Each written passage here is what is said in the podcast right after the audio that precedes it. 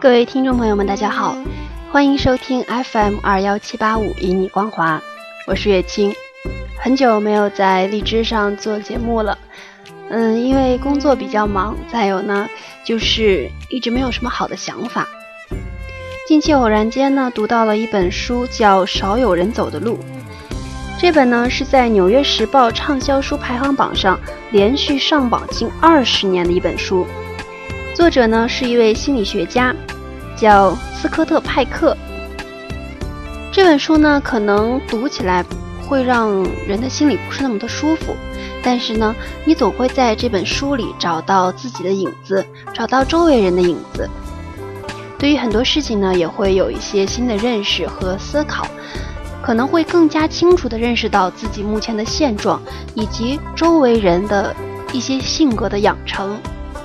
在接下来的一段时间里呢，我可能会集中的和大家分享一下这本书，也会开辟一个新的栏目，就是叫“为你读书”，希望大家能够喜欢。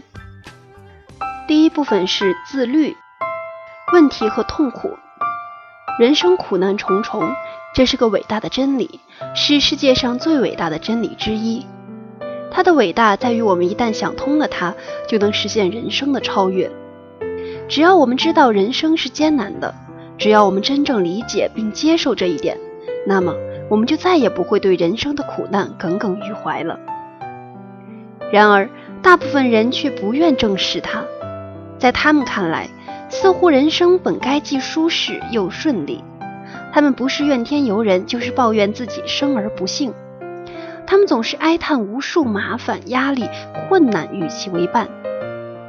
他们认为自己是世界上最不幸的人，命运偏偏让他们自己、他们的家人、他们的部落、他们的社会阶级、他们的国家和他们的民族，乃至他们的人种吃苦受罪，而别的人却安然无恙，活得自由而又幸福。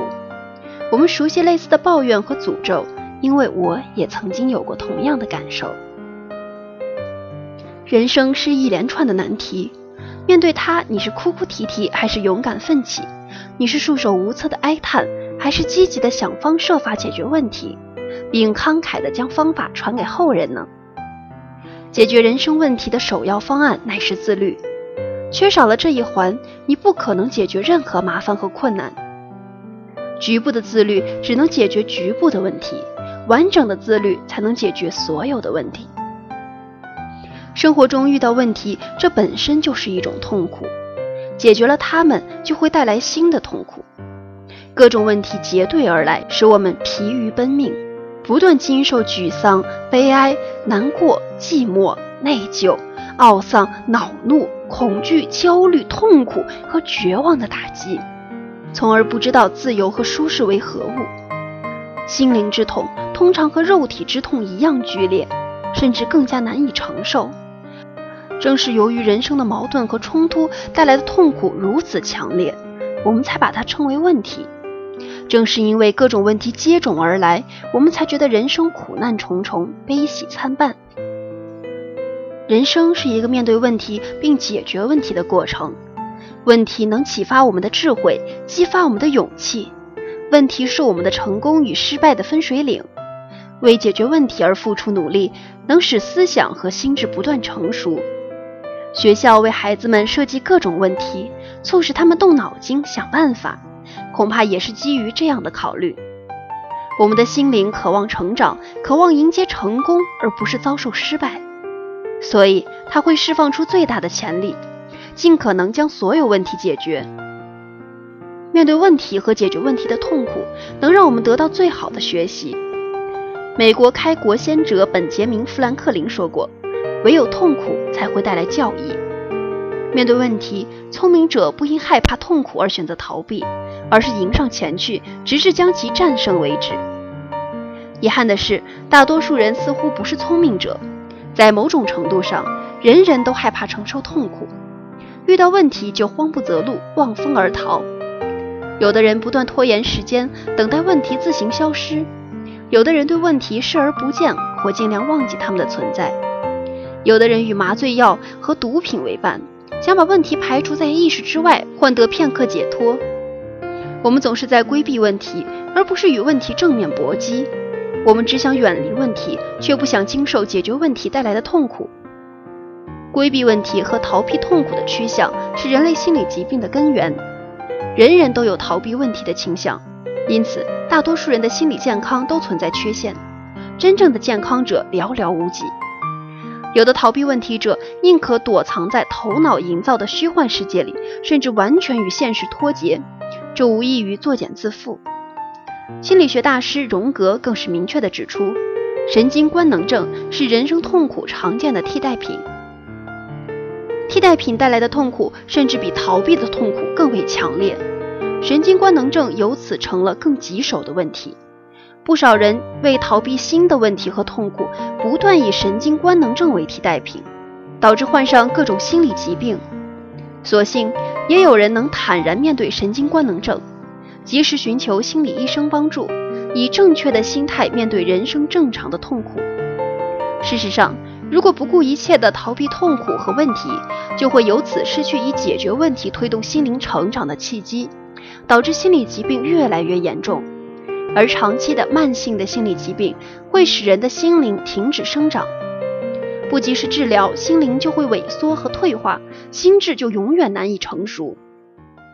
正确的做法是。我们要让自己，也要让我们的孩子认识到，人生的问题和痛苦具有非凡的价值。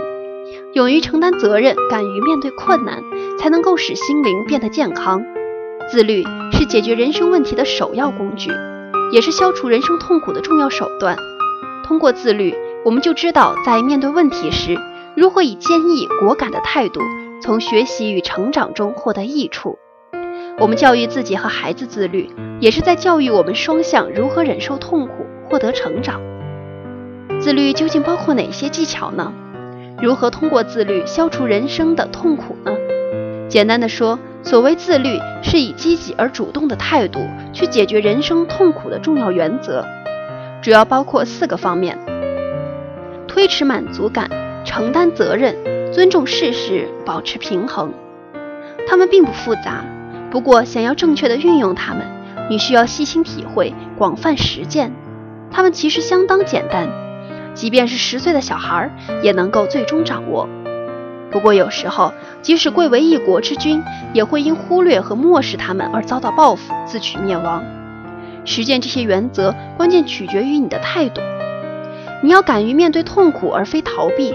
对于时刻想着逃避痛苦的人，这些原则不会起到任何作用。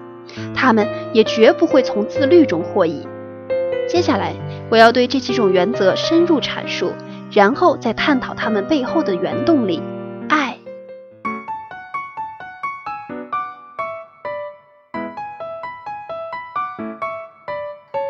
每天为大家分享一个方法，每天为大家带来一个新的正能量的故事。希望大家可以通过月清的节目呢，学习正能量，传播正能量。让自身变得更加的美好，以一个积极的心态去面对工作，面对生活。好了，今天的节目到这里就结束了，感谢您的收听，再见。